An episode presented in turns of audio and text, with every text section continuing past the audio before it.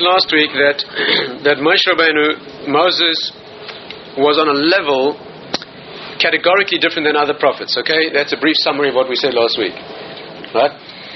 Not just higher, but categorically different. Other prophets, when the Rambam delineates a number of differences where other prophets could not Moshe Rabbeinu was able to speak to Hashem at will, not only when he was, so to speak, visited by prophecy, he was he remained vertical. He was not knocked out of his senses, as it were, like other prophets were. A number of differences which which culminated in his separating from his wife. I'm sure with her permission, because of his level, whereas other prophets didn't have to do that he was categorically different, and I think the clearest, probably, probably clearest indication of that is if you look in the 13 principles, the 13 articles of faith that the Rambam delineates, there are two separate principles, and I, I read them out last week. The sixth of them is that the, all the words of the prophets are true.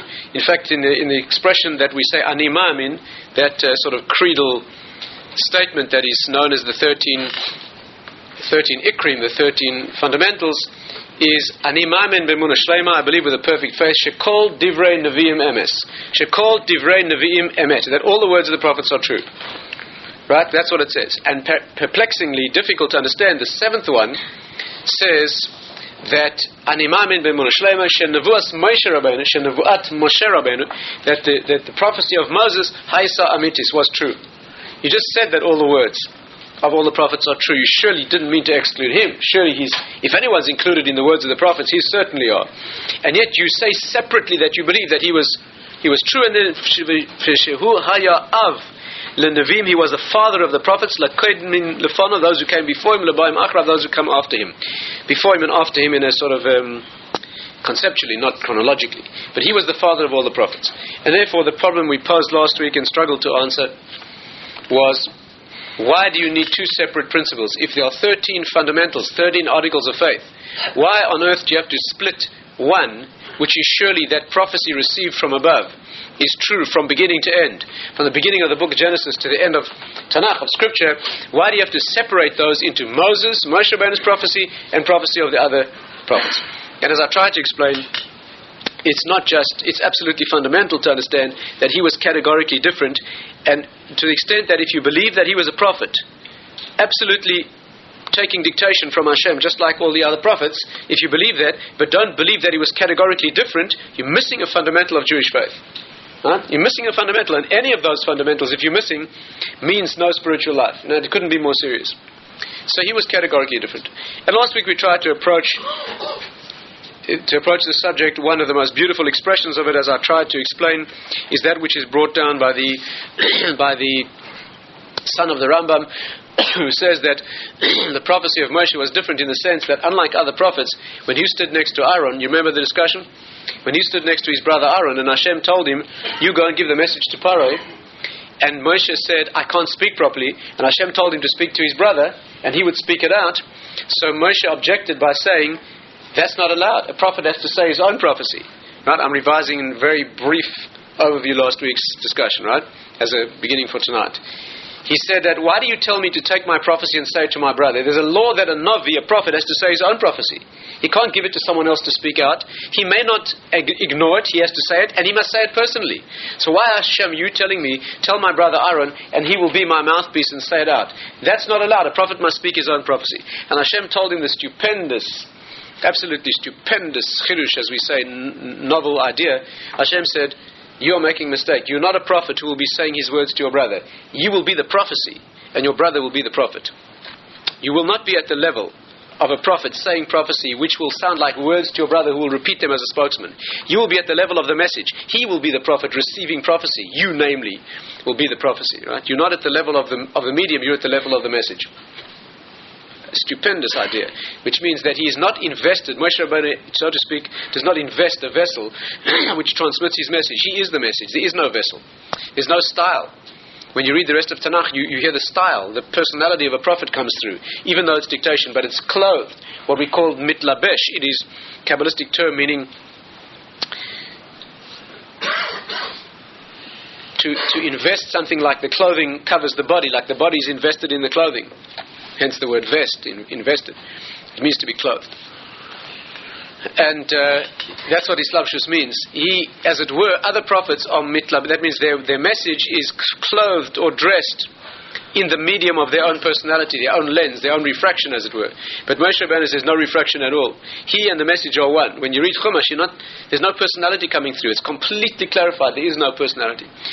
Another way it's put in the Kabbalistic sources is that he and of course, last week we tried to discuss why it's fundamental, but this evening let's focus more on the nature of that fundamental difference. It's put in the Kabbalistic sources that other prophets see through a lens which is clouded somewhat. Whilst what's known in the in the in the Kabbalistic t- terminology, aspaklaria she'ena ma'ira, a lens that does not shine entirely. And his lens is called aspaklaria hama'ira. Aspaklaria is an Aramaic or perhaps comes from a Greek origin, which means a sort of a lens or a a mirror perhaps or a lens we would call it, which is me'irad, means it's completely light. He's he sees through a lens. Moshe Rabbeinu sees the divine level that, that shines down. He sees it through a lens that is completely unrefracting. There's no distortion or, or, or refraction of the light at all. It's exactly what the light is. Other prophets, no one else on earth ever, and no one ever will, see through a light, a lens that is that clear. Even the Mashiach, the Rambam writes very clearly that the Messiah himself will be on a lower level of prophecy than Moshe Rabbeinu. Right? He will be greater in wisdom than King Solomon, who was the wisest human being who ever lived, who approached everything in the Torah except one thing that Moshe understood that he didn't. He will be greater in wisdom than King Solomon, but less in prophecy than Moshe, uh, the Mashiach. And the Mashiach is, is everything. He is cosmic. He is the world's. He is the world's wisdom. He is the totality of the spirituality in the world. Mashiach in Hebrew adds up to the same numerical equivalent as Nachash, the original serpent Mashiach. These are the two complete opposites come out of the same source. The original serpent, meaning all that is evil in the world, right, has the same numerical equivalent. This is called Dava V'Hipucho, that a thing in a one thing against another in the world. And despite that, the Mashiach will not have, yeah, I mean, the word Adam, which is all humanity, is Aleph Dalad Mem. Kabbalistically, that spells Adam, David, Mashiach. Adam, David, who is the messianic persona, Mashiach in that realized personality in the world, right? That's who the Mashiach is. But Moshe Rabbeinu, Moses' prophecy, prophecy was higher. he sees through a lens that's completely unclouded. Dessler used to say, a very beautiful insight. We all see through clouded lenses. What does it mean to see through a less clouded lens? What are you working on? You're working on clarifying your perception. You're working on seeing out through your eyes into a world that has no, you want no color to your glasses. You want to see out to a world where your lens has no tint, your lens has no dross, no imperfection. Because when you look through a lens, in his incredibly memorable way of putting it, Rav Dessler used to say, when you look through a clouded lens, the effect of looking through a clouded lens is that you see a bit of a reflection. That's what. That's the problem with a clouded lens. The problem with a clouded lens isn't that you don't see as much light. The problem with a clouded lens is that being clouded, it, re, it returns a reflection. And of course, being clouded, you don't know that it's a reflection. So you think you're seeing objective reality, but you're really seeing what you want to see because what you're seeing is you. Right? That's what a clouded lens means. When you see through an, a pure lens, you see what there is. But you can only do that when you are completely unclouded, when you are completely purified. So there's none of your own personalities, none of your own dross, there's none of you there then what you see is the way it is. But when you are part of what's seen, namely, you see it the way your vested interest dictates, right? Some of the hislapshus, some of the clothing yeah, is there, some of the vessel, the lens is little, little cloudy, then what you see is an image of yourself. And of course, if you've got a very cloudy lens, then all you see is you, and you think that that's the whole world. You see, you think that's the whole world. Anything else is just accidentally there for your service which is ultimately what idolatry is. So the exact opposite of that was Moshe, who saw through a completely clear lens, as if there was no lens. The only thing he did not see was the divine level itself, and even and even of that, there's a discussion in the Kabbalistic sources. He saw the 49th of 50 levels that are possible. The 50th level, the 50th level, is that which is beyond all levels, namely seeing Hashem Himself. Seeing Hashem Himself, this requires a lot of discussion, but seeing God Himself, seeing Hashem Himself means seeing the source of oneness. And when you see the source of oneness, all is one. And when all is one, you aren't there anymore, because all is the oneness that is Him. And therefore it's impossible for a human being to see Him. It's not possible for a human to see me and live. So the, the, the unschooled ear thinks there's a limit to what you can see, and if you see more than that, you need you have to die. But the, the subtle the, the subtle ear hears that the reason that you can't the reason that you can't see Hashem and live is because living means, you know the definition of being alive is in Torah? Combination of body and soul. Alive doesn't mean being here as opposed to not being, because you're never not here. The neshama always is. The soul always exists. Death only means that it gets separated from the body. But while the soul is in a body, that means it inhabits a finite realm. And it has a particular differentiated finite existence. So while that is true, you can't see Hashem, because seeing Him means seeing that there isn't anything else but, but Him. And if you would perceive that at that moment, you would not be, because there would only be that. Do I make myself doubtful? It's clear? And therefore, even he couldn't see that, because to see that would mean he would have left the level where he is an individual, right, in any, in any way. But, and despite that, he saw some of that. He saw the knot of the tefillin at the back of Hashem's head. I mean, it needs a lot of discussion what exactly that means. But he couldn't see the face. But that was his level of prophecy. Now, let's try and descend into this a little bit more deeply this evening and see and see an incredible output, uh, corollary of this of this idea. He says he says that Moshe Rabbeinu's prophecy was higher. I'm not going to read you the words. I'm going to give you a paraphrase. Was higher than the other prophets because all of them, all the other prophets, their prophecy was established by what he calls an oisu moifes, ot or mofet, which means a sign or a wonder. That means one of the laws the Rambam brings in the laws of prophecy is that for a prophet to establish himself, one of the methodologies of establishing himself is to, is to produce a sign or a wonder, something that's physically impossible. One other method is to predict the future in a certain testable certain testable way. And if his prediction of the future comes true, it's one of the criteria that one of the criteria that can be used to establish his genuine level of prophecy. But another one is that he could perform certain miracles.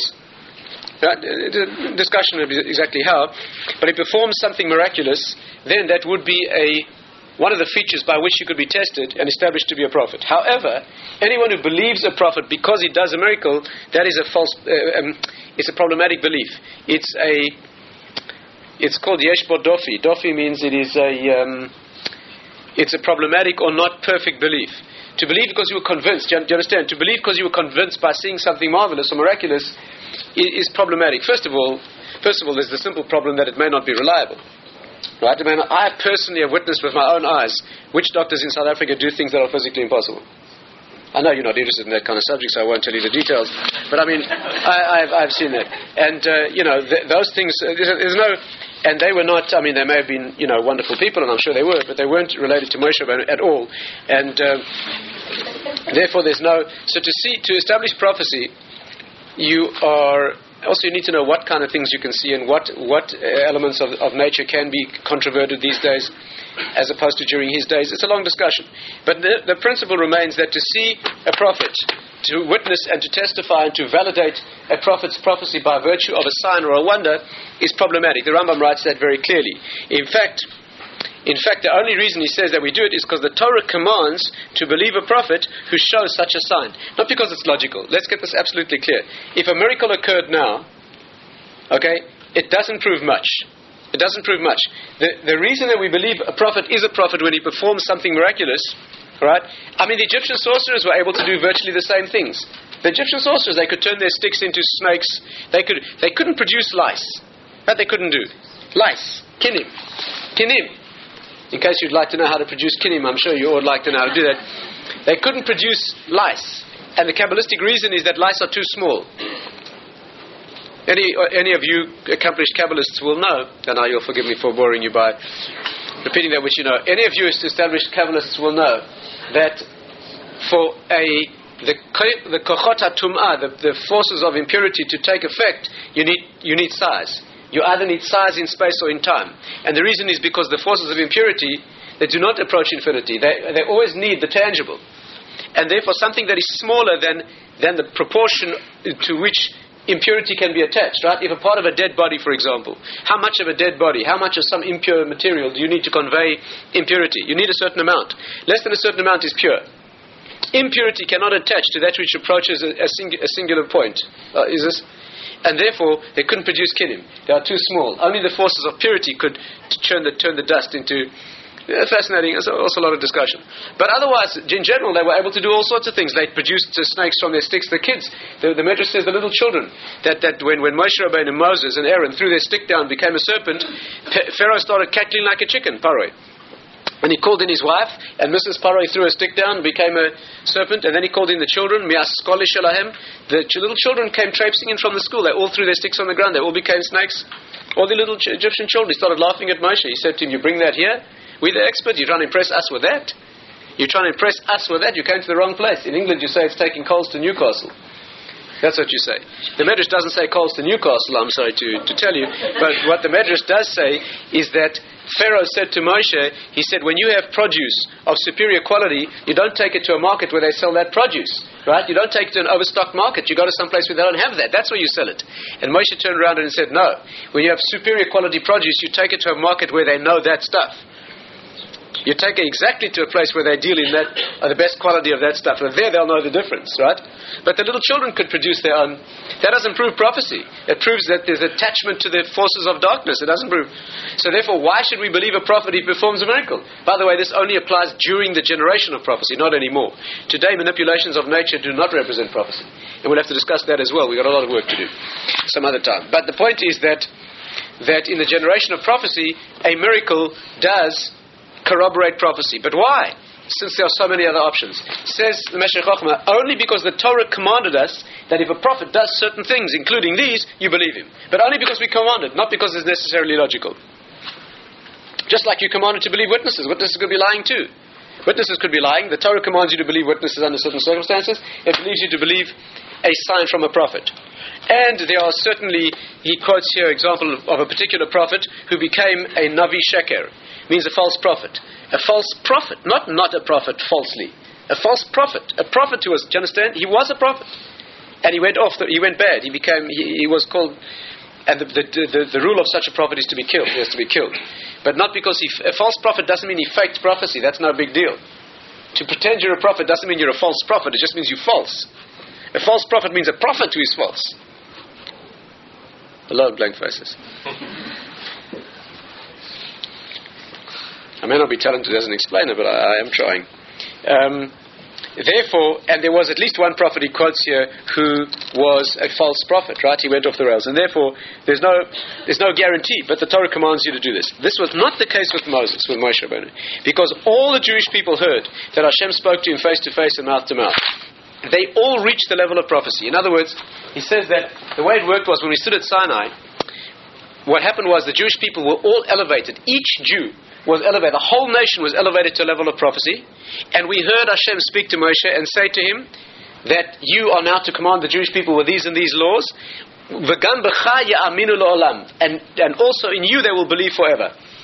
We heard God say to Moses, all millions of the Jewish people, three or four million people standing there, heard Hashem say, with prophetic insight, they didn't hear a voice. They heard, that means they heard the thing itself. Prophecy is not a voice saying something. Prophecy is witnessing, that means experiencing the words themselves, not hearing words talk about something. The difference between normal speech and prophecy is that normal speech talks about something. Prophecy doesn't talk about the thing, it says the thing. It doesn't say the words of the thing, it says the thing. Yeah? The Hebrew word davar means a thing and a word. Normally you hear a word that talks about a thing. In prophecy you don't hear a word, you hear the thing itself. You hear the thing itself, you experience it. It's like creating the thing is, yeah, is the same as, as saying the word if it's at a prophetic level. The whole Jewish people, that's incidentally, fundamentally dif- different between us and other religions. There's no other nation on earth. There's no other religious system, not in the East or the West ever, there never has been and there isn't any now, that claims divine revelation to more than one person at a time. Do you know that? When you ask all the religion, ask Christians where their source of divine revelation is that gave them the New Testament. Right? Paul, so-called Saul of Tarsus, he was a Jew. Paul, he had his famous vision on the Damascus Road in which God spoke to him and told him that the founder of Christianity was, etc., etc. When, he, when Paul came to the Jews and told them about this prophecy, the Jewish people said, And who was there with you? Who witnessed this divine revelation? He said, No, I heard it myself. The Jews said, We got, we, we, uh, we no time for that. When we heard him, we heard him all together. The Muslims, the Muslims follow the prophecy manifested in one man, Muhammad. He sat in his tent, he came out of his tent, he said, Here's the Quran, was dictated to me. When he came to the Jews by force, history books say that he killed more than a million Jews to try to convert them. The Jewish people said, Who was in that tent with you who heard this divine revelation? He said, No, this is a private revelation. The Jews said, Look, we've got better than that. Well, what's fascinating is that the history of mankind, nobody's ever claimed a prophecy, no one's ever claimed a divine revelation to more than one person. That's a stupendous fact. That means, let, us put it this way. Let's, we know that out there in the claims of divine revelation, certainly somebody's lying. We're not going to get political and say who, yeah, but somebody's lying because they all call each other liars. You have to understand this. The Muslims and the Christians call them infidels and they call them dogs. You know that. They've had crusades of murdering each other because of their false beliefs, each one says. But they both agree that we're true.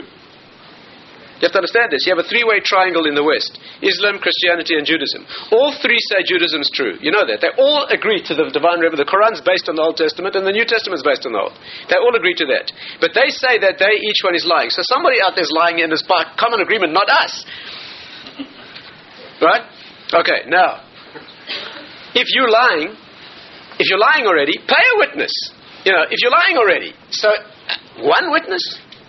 But it's, it's remarkable in the history of the world that nobody has ever had the effrontery. The Torah actually says no one has had the audacity to claim divine revelation, even to one witness who was there together with. I'm talking about divine revelation, not so called miraculous events. That, as we said, is not a.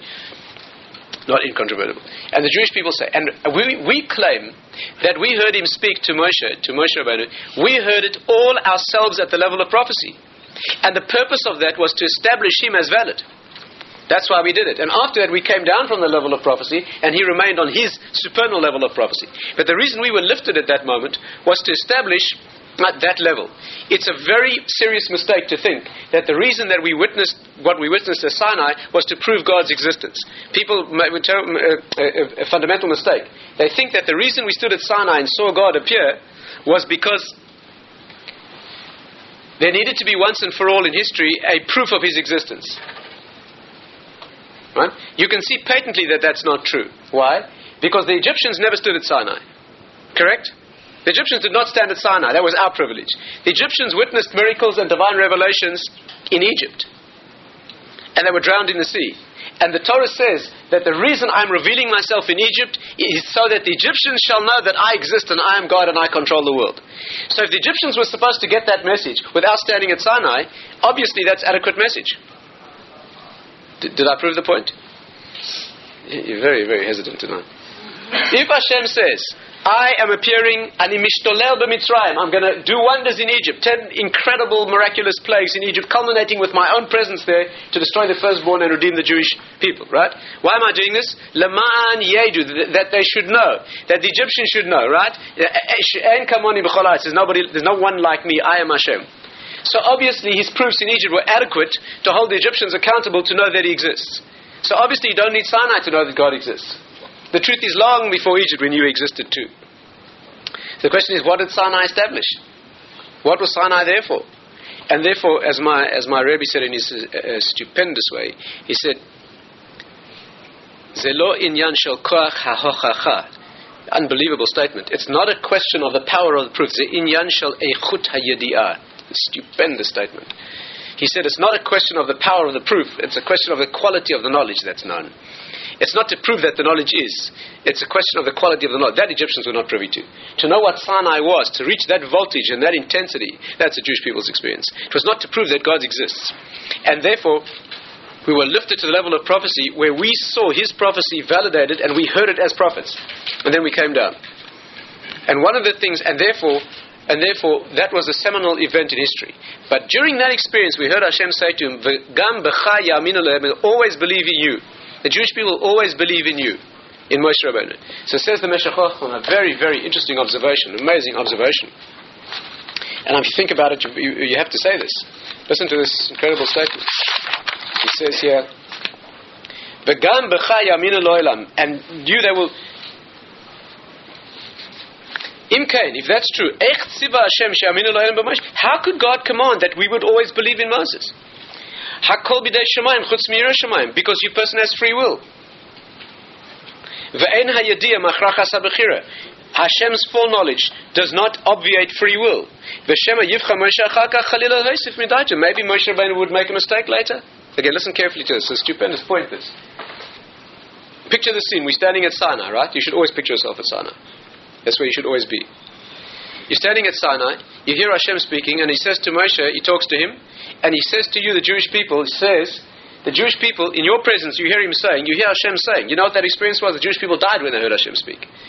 to, to, to meet God face to face, your neshama doesn't stick around with you.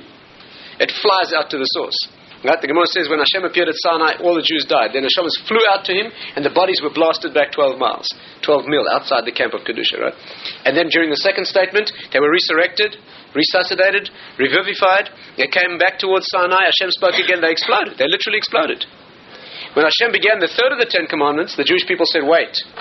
They said, "Wait, that's enough. It's very hard to do this. To explode in death, to explode that when you right." That's called a kiss. It says, Yishakeni minishikos pi. You should kiss me with the kisses of his mouth. There was a mouth to mouth contact there. And that soul, when it makes mouth to mouth contact with Hashem, it's sucked out, flies back to its source. So the third was enough. After the second, they said to Hashem, they said to Moshe, it's enough. You hear the rest and tell us, we've heard enough, we know. And it was praiseworthy that they did that. Right? Praiseworthy that they did. But for those two, they heard it expressed. And during that time, they heard Hashem say to Moshe, they'll always believe in you. Now there's a problem here. Moshe Rabbeinu is a human being. He has free will. How can God assure us that we will always believe in Him? He will always remain trustworthy and believable. He's a human being. He's got free will. Free will is yeah. That means maybe the next day Moshe Rabbeinu would do something uh, improper. He would add something to the Torah. He would make a mistake. He's a human being. He has free will. As we understand it, even at the very, very highest level of free will, he can still make a mistake. It will no doubt be an incredibly refined mistake, but it will be a mistake. Can you hear the problem? Again, again. Divine foreknowledge does not negate free will. Okay, that's axiomatic in Judaism, in fact, axiomatic in religion. But certainly in Judaism. Divine foreknowledge, what we call yedi'ah, does not negate bechira, free will. Again, again, slowly. God knows in advance what will be, right? Acceptable. Yeah, at, at this you should not. Hashem knows in advance what will be, right? Let's try that again. Hashem knows in advance what will be because He knows everything is beyond time. And you have free will, right? You better believe it. If you don't have free will, there's no discussion. You no responsibilities, no anything. So you see that you have free will and He knows beforehand what you're going to do. You see, His free will does not negate your. His foreknowledge does not negate. It's not a predestination. It's just a foreknowledge. This is an incredible subject. It's a, it's a, a, a massive subject that is the source of all paradox. Yeah, but nevertheless, He knows in advance it does not alter your free will. So if God is going to appear in Sinai and say, Moses is trustworthy and will always remain so, what happened to his free will? If God announces in the presence of all witnesses that Moses will always remain trustworthy, how can he then make a mistake? Says the Meshech Chochmah, he lost his free will. He was propelled, he was propelled into a level beyond free will. He became the other English words for it, semi-divine. He became, he, began, he, he, he moved into a world where things are no longer free. There's no way otherwise than Hashem could have assured us that He would always be trustworthy and He would never add or subtract anything from the Torah. The uh, only way Hashem could say that is in that same announcement that's saying that He will always remain true, is the statement that He has no free will anymore. That's the fundamental difference his, at his level. He is Torah. He is Hashem speaking. He's, there's no question here of a human being making decisions. He then goes on, the Meshech Chochmah, to point out, I mean, you should look it up yourself. He goes on to point out that later Moses did make a mistake. Struck the rock instead of speaking to it. So his language is, I mean, his language is very, you have to study, of course, every word. But if you look at his words, he says, I'll read you his words and I'm sure you'll pick it up. He says, Val and you have to say, Hashem Yisbach Shalal Mimenu. Hashem took away his free will. Venishar Muchrach Kamal Achim. He remained bound and forced, as it were, with no free will, like angels. Now, angels do have free will, but they have the free will of angels. It was a different category. Moshe Rabbeinu reached the level of angelic free will. An angel has free will, only that's what I'd like to discuss a little bit this evening. What is the level of free will of, uh, strictly speaking, Adam also had a, it was relevant, this category was relevant to him. We'll have to discuss Adam's free will as well. Because Adam didn't have any evil speaking within him. He wasn't subject. Moshe Rabbeinu left the world of having any evil. Adam did not have evil within him. He had no vested interests or sensual desires or, or cravings. He was completely pure. And angels have no cravings or vested interests. They don't, they don't lust or, or crave. They don't have any and therefore they're also pure. And therefore, those categories of beings And actually, he brings out the fact that Joshua also, to a certain extent, Joshua, because he is Torah in a certain, to a certain extent, Joshua also lost his free will. in fact, that's why both Moshe Rabbeinu and Joshua, both of whom reached a level beyond free will, both were able to stop the sun. The sun is a being that has no free will, and therefore it's fitting that these two humans who reach, they both stop the sun when necessary, right? Shemesh begivon dom let the sun stop in the Yarech be'emek Ayalon, right? And the moon in the valley of Ayalon. That's Moshe Rabbeinu was able to do it, and, and Yehoshua were able to do it. They both were human beings who reached above the level of human free will. They were able to interact with those cosmic forces that also have no free will, right? Yeah, a very deep idea. But he lost his free will. How did he sin later when he struck the rock? He made the same mistake that an angel could make. What's the mistake of an angel? Let's understand this. An angel, malachim, have free will. The reason they have free will is that they are beings. They are beings. They're created beings. They're spiritual beings. They're emanations. They're not in the world of the divine. They're below that. They're in one of three levels. Angels inhabit one of three layers of creation that are below the divine level. Right? There's a certain world which we call Hashem's presence, as it were, his, his essence, and then below that are three worlds. I'm going to skip through this very fast because I know none of you have any Kabbalistic interest. But very briefly, there are.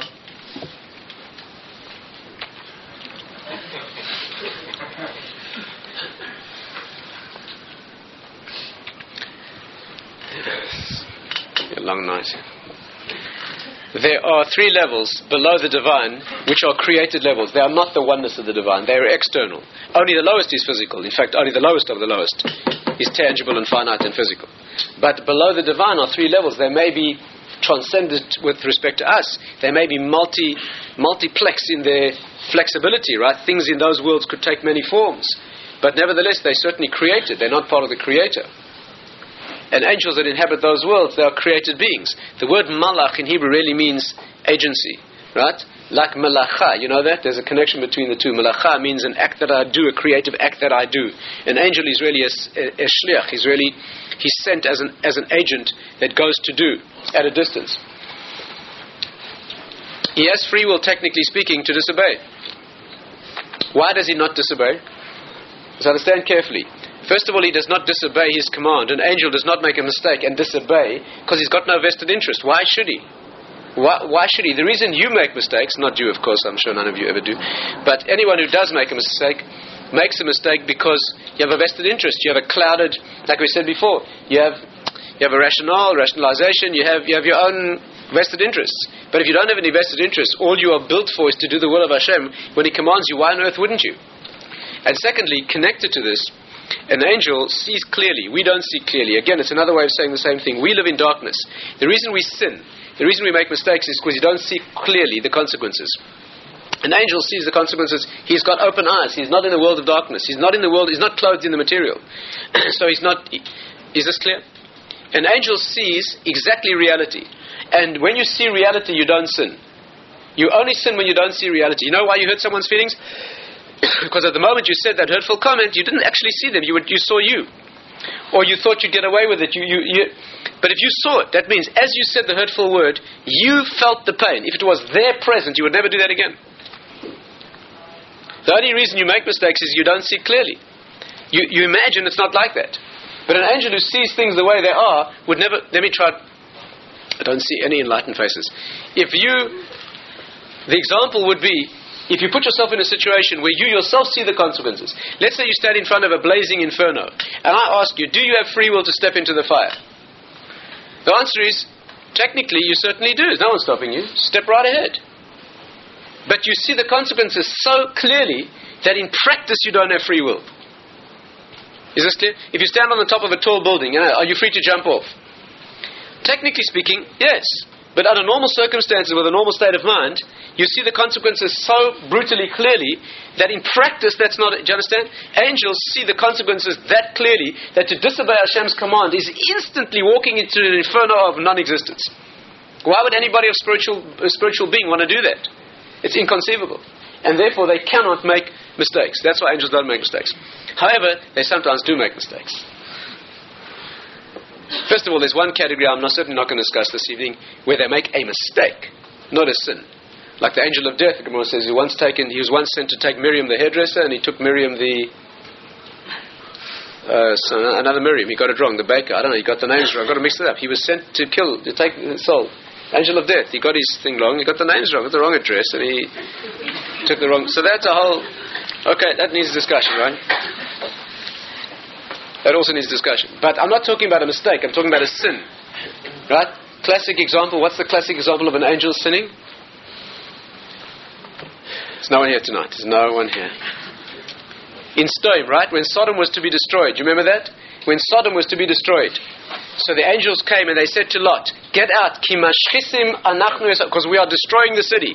Get out, we've come to save you, right? There were two angels. One came to save him, one came to destroy the city.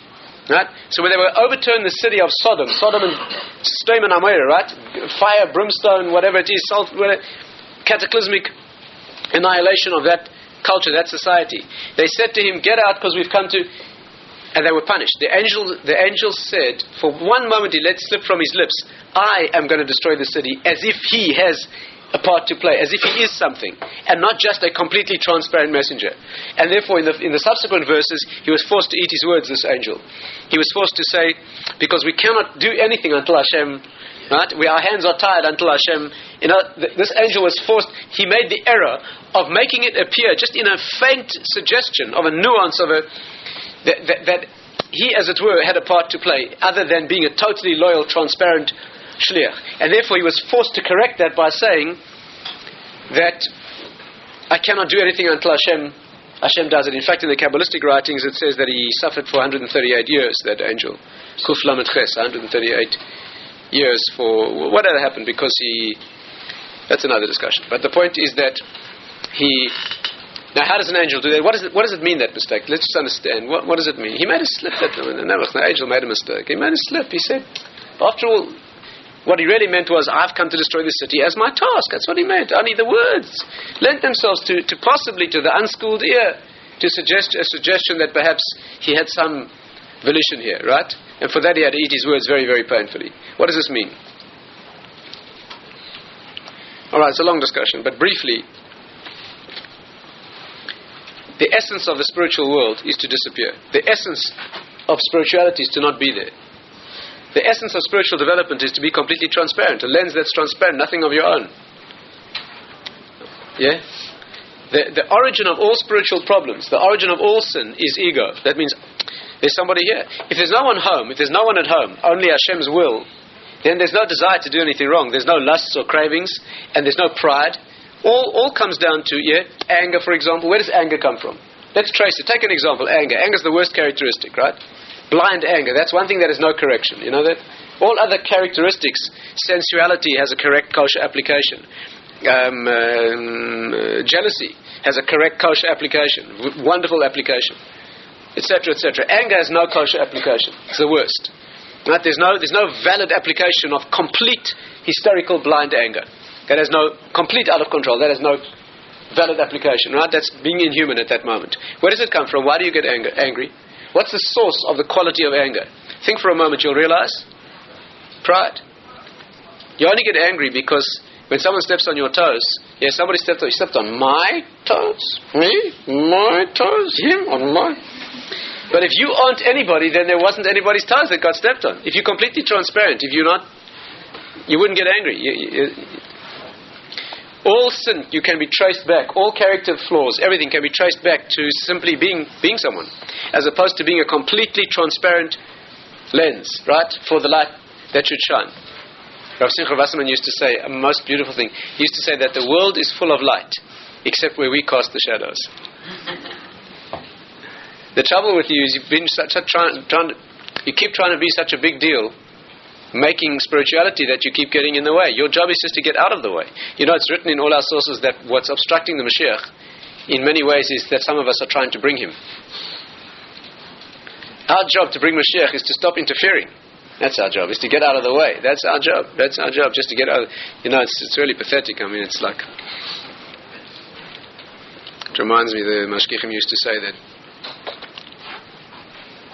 You know, when Hashem arrives in our generation, who are we in our generation? What do we know? How do we, how do we deal? In the previous generation, they were great enough to make some action, to do something to bring Hashem.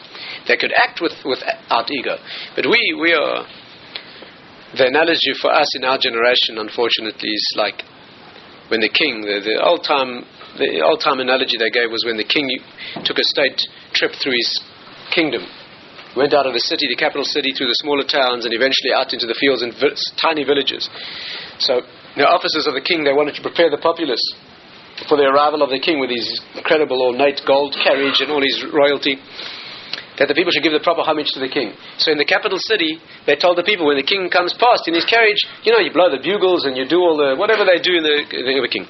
When they got to small towns, they said to the people, when the king comes past, there's a carriage that looks like this and like this. So then you know, you pay homage, you bow down. They told them what to do. Then they got to the smaller villages, and they said, where they said, look, you've never seen the king before, but there's a carriage that looks a certain way. When he comes past, you show a certain respect, you do certain things. They told the people what to do. Then they got to the real outlying villages on the borders, where the people are completely, utterly primitive. They never even heard of the capital city, let alone the king.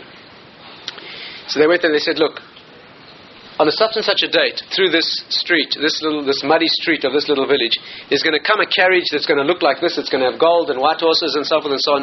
Never mind what it means, but when it comes there, just don't spit in the street while it's going past. That's all. That's all. Just don't spit in the street, and just don't throw your garbage out. That's all. Just keep the pigs out of the road. Don't throw your garbage out in the street, and don't spit. That's all we want from you. That never, that's what they say about us. In our generation, Hashem is trying to, he's taking a trip, and he's, this is the these are the outlying villages, I can assure you. These are, this is the border of the kingdom. This is the end of history. And all we're supposed to be doing here is to be a big deal and make the Mashiach come because of our spirituality. You got, if you think that, you've got a big problem. Our job is just don't spit in the street, that's all. Just keep the pigs out of the way and don't swill the garbage out. That, you know, just at least allow him. That's our job, right? But the depth of it, of course, is killing of ego. The depth of it is to genuinely be nobody. It's genuinely to know that you aren't anybody. Of course, this doesn't mean that you paralyze your activity, of course. You, you act like a hero use all your powers. You act totally like a hero. You do everything you can. You, you reach for super, supernatural achievements. That's what you do. But knowing that it's not you, that's the difference. The vested interest, right, is what has to be, what has to be annulled over here. And therefore, the origin of sin is the, is the, is the arrogating to the self of a, of a selfhood, right? That's where it begins. And therefore, an angel comes, you understand the problem? When an angel comes along and says, I'm going to destroy the city, that language that language is a subtle inference of his own independent existence. And the whole purpose of an angel is to be a transparent emanation, just an emanation of Hashem's presence. So as soon as he uses a language that gives himself any selfhood at all, okay, that is the original sin. That's the original problem. It's a slip. It's a mistake. It's a, it's a mistake at a divine level. It's a, the mistake of a creature who essentially doesn't have free will.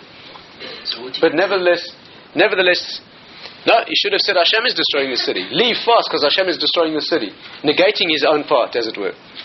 And therefore Moshe Rabbeinu made a mistake. When he struck the rock, instead of speaking to it, so there was, at his incredible level, we're talking about the cosmic, we're talking about the level of an angel, but nevertheless, that's not a contradiction to his, to his free will. And therefore, the concept here is that he, and later Joshua, Joshua, who represents a part of Torah, he wrote the last eight verses of the Torah and possibly one, one other section as well. He was, he had a share in Torah he was the purpose of. That's why it says that if it weren't, if if history had not turned out the way it had, if we hadn't sinned the way we did, the only part of the Torah we would have had would have been Chumash and the Sefer Yoshua. The only essential part of Torah we would have had would have been the five books of Moses and the book of Joshua. The rest we would not have needed. Because all the rest of the books of the prophets are essentially nothing other than castigation and berating the Jewish people for their sins, right? You failed, you, you, you backsliders, you, you, you, you, sank. You, it's, it's exhortation, right? And, and rebuke of the Jewish people. And therefore, those books would not have been necessary if we hadn't fallen. The only books we would have had would have been Chumash and Sefer Yoshua. In fact, it does also say that the final stage, post Messianic age, we will have only the, the Chumash and the Chumash Yeshua, and we'll have uh, the book of Megillus Esther. Purim. Purim will still remain. Esther. That we need to talk about that when Purim comes around. But the books of the prophets, which are the criticism of the Jewish people and are trying to uplift them, would not have been necessary. So Moses and Joshua, Moshe, Moshe and they shared a certain level of having entered that rarefied zone, as it were, of being beyond beyond free will. And therefore, the point that we, we see here is that there is a possibility of a human being, at least theoretical possibility, leaving free will behind. the version, what we need to take home, the message here for us, for ourselves, of course, is first of all understanding the Torah of this issue, where Moshe Rabbeinu was, who he was, what our experience was when we witnessed that, and we're put in touch with that.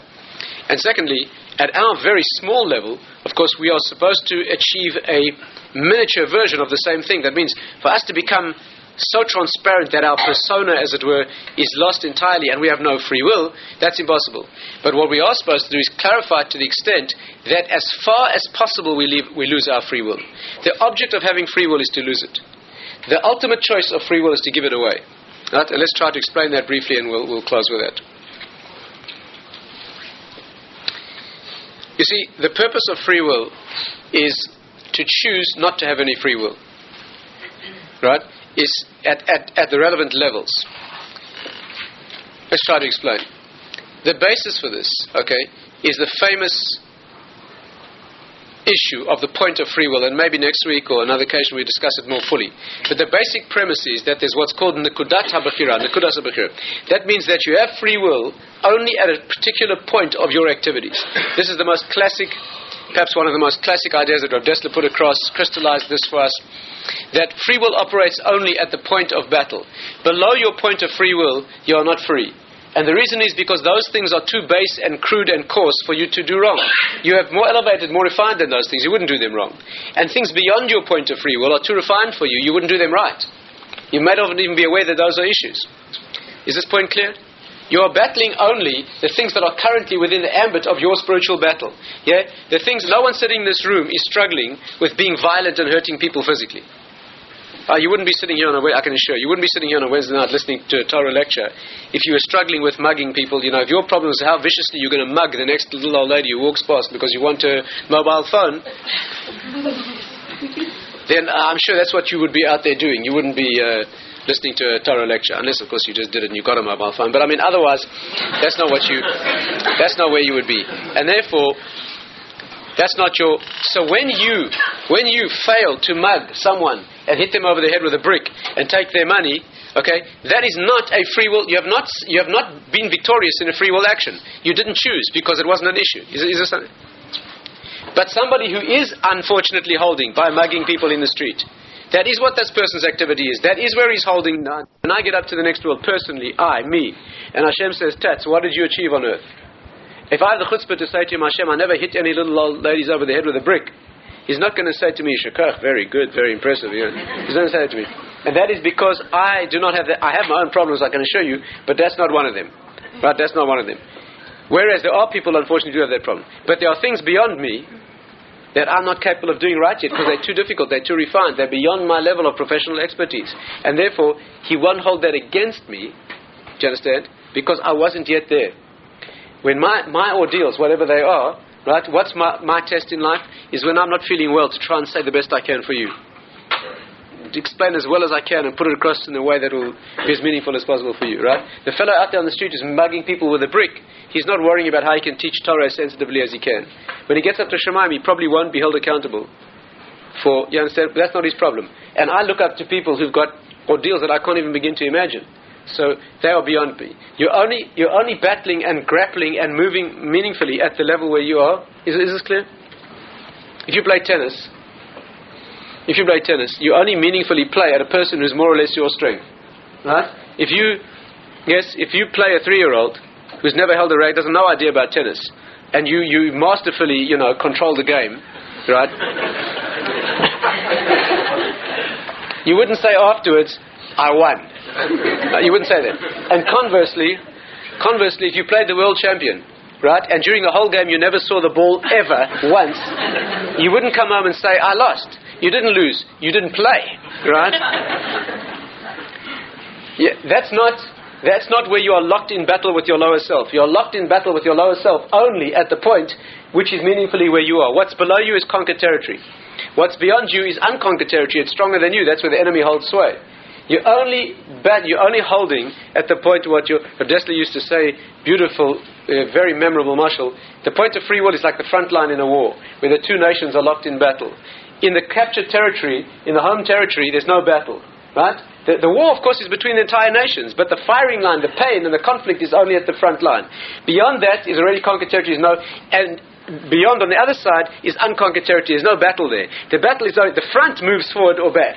And as the front moves more and more territory is conquered, you become more and more refined. More of your urges and lower childish self becomes under control. And then you must battle higher battles and more difficult battles. You must play the club champion. Then you've got to play the national champions. Finally, you'll play the world champion.